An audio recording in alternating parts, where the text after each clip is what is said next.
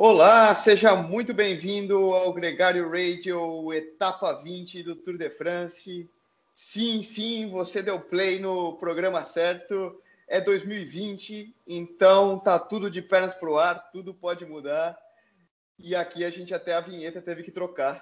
Pois é, Nicolas, que surpresa, que coisa imprevisível, que coisa inacreditável que aconteceu hoje no Tour de France. Um esloveno vai ganhar o Tour de France amanhã em Paris mas não vai ser o Primus Roglic, vai ser o Tadej Pogacar, que ganhou a etapa de hoje com dois minutos sobre o Primus Roglic, uma coisa que ninguém no mundo podia ter previsto. O Pogacar pulverizou os rivais, botou 1 minuto e 20 no Dumoulin, 1 minuto e meio no Wout van Aert. Inacreditável é a palavra, né, Nicolas? Truco, não é verdade isso que você está me falando. Não é possível, eu não acredito. Não, ainda não, acho que ainda não não assimilei o que, o que eu vi.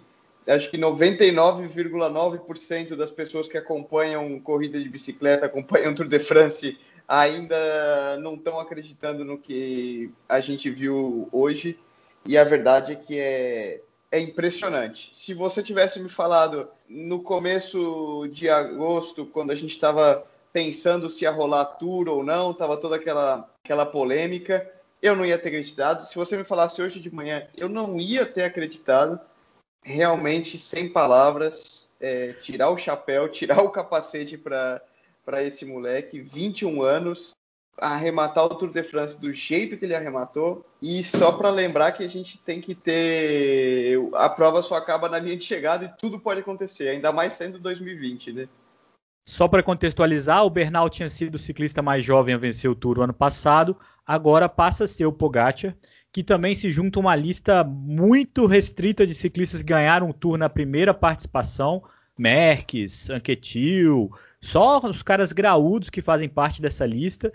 O Pogacar também ganhou a camisa branca, a camisa de bolinhas e se o ranking fosse de camisa verde fosse disputado sem as metas volantes, fosse só a chegada, ele também teria ganhado o ranking da camisa verde. O Merckx também ganhou três camisas, é importante lembrar isso, mas ganhou a verde porque a branca não existia na época, em 69. E o, o Pogacar ganharia as quatro, como o Merckx também ganharia, se a disputa fosse num formato tradicional, vamos dizer assim. Se fosse no mesmo formato que o Merckx ganhou, ele também teria ganhado. É muito engraçado, Nicolas, porque é uma vitória extremamente surpreendente, mas ao mesmo tempo uma vitória muito contundente e quando a gente olha para trás agora, a gente enxerga várias justificativas, várias explicações para isso e vários sinais de que isso podia acontecer. A gente falou da, da necessidade do Primo Roglic deixar de trazer o Pogacar, deixar a aliança de lado para chegar com vantagem no contrarrelógio da última etapa, lá quando o Bernal abandonou a prova. É, é verdade, é verdade. Eu acho que a gente que talvez se negou a acreditar e se negou a enxergar as indicações. Lembrando que o Pogacar, lá naquela etapa que rolou o vento cruzado, ele foi pego no corte e tomou tempo no Primoz Roglic. Logo ele veio nas etapas de montanha, é, através das bonificações ou através de ataques agressivos, recuperando tempo e pouco a pouco recortando essa diferença.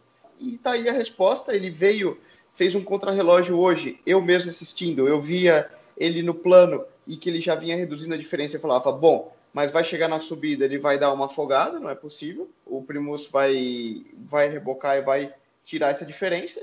E não, o cara simplesmente colocou ainda mais tempo na subida e só foi abrindo a, a vantagem.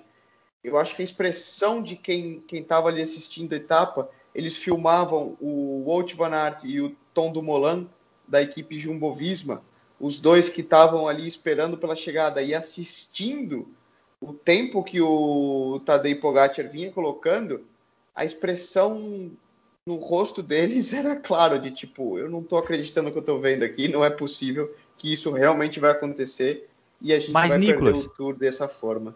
Foi muito cruel para Jumbo Visma que controlou a prova toda e que tem dois dos melhores contrarrelogistas, a gente pode excluir o, o Roglic dessa, dessa frase, tomarem um minuto e meio do Pogacar. Foi muito assintoso. E não há dúvida, eu acho que o Roglic não tem nada que se arrepender dessa contra-relógio.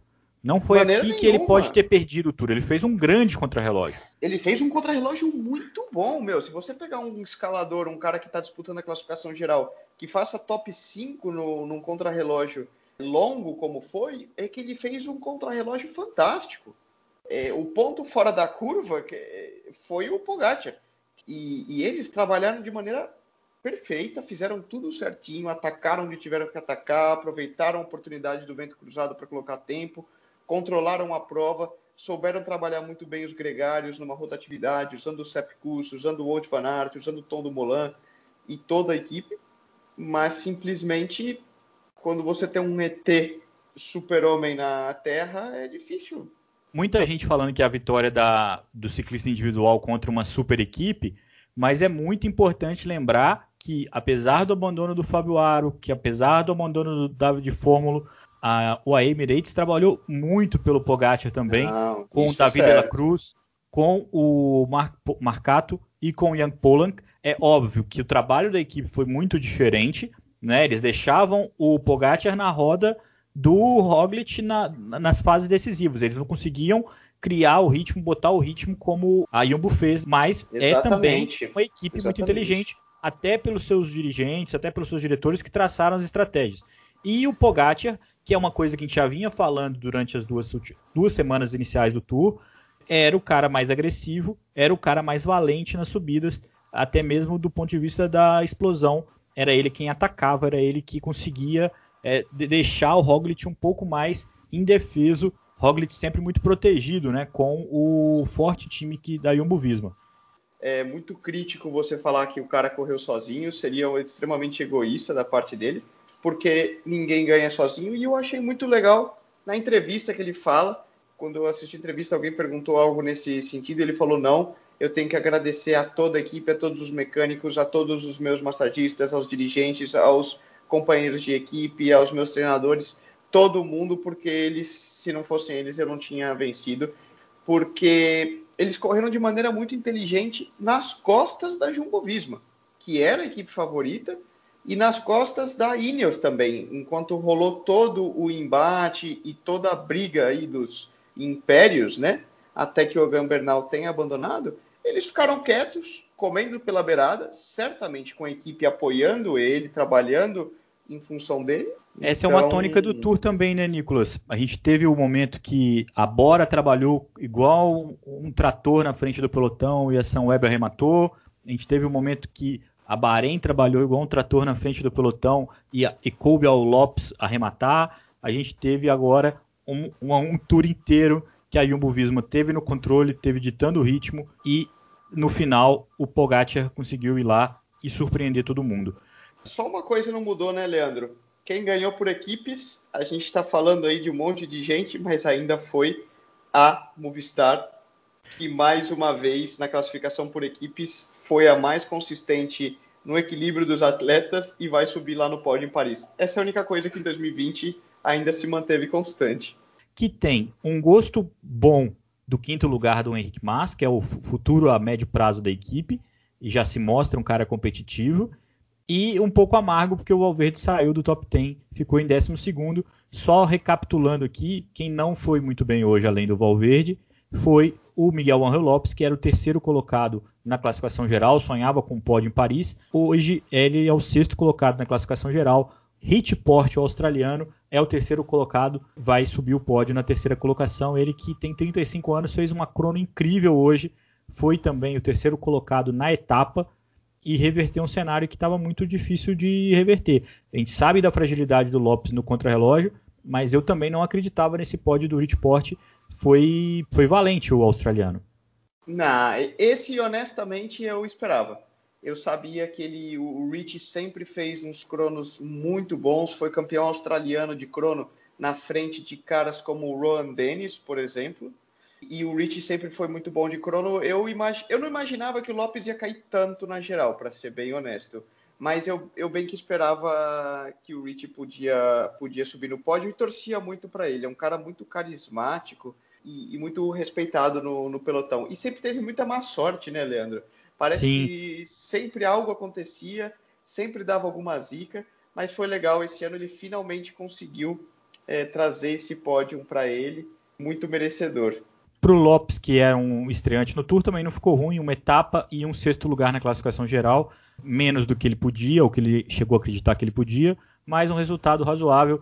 Então, só recuperando, Pogacar em primeiro, Roglic em segundo, Ritport em terceiro, Landa e Mas na quarta e na quinta colocação, o Lopes, o Dumoulin, o Uran, o Yates é, do, quinto, do sexto ao nono, e o Damiano Caruso, surpreendente, o gregário do Mikel Landa fechando o top 10 na décima colocação. Ele também fez uma crono muito boa hoje. Nicolas, amanhã a festa em Paris. Vai ser até curioso saber as fotos do champanhe. Será que o Henrique Mas e o Carapaz vão lá tirar foto com as camisas branca e de bolinha?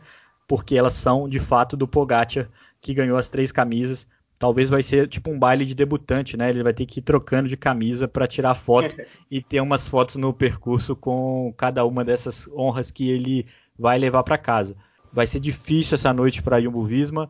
Amanhã acho que eles vão querer apostar tudo para uma para uma vitória do Van Aert aí talvez para tentar sair do tour com, uma, com, a moral um pouco mais elevada. Vamos ver o que vai aí. ser.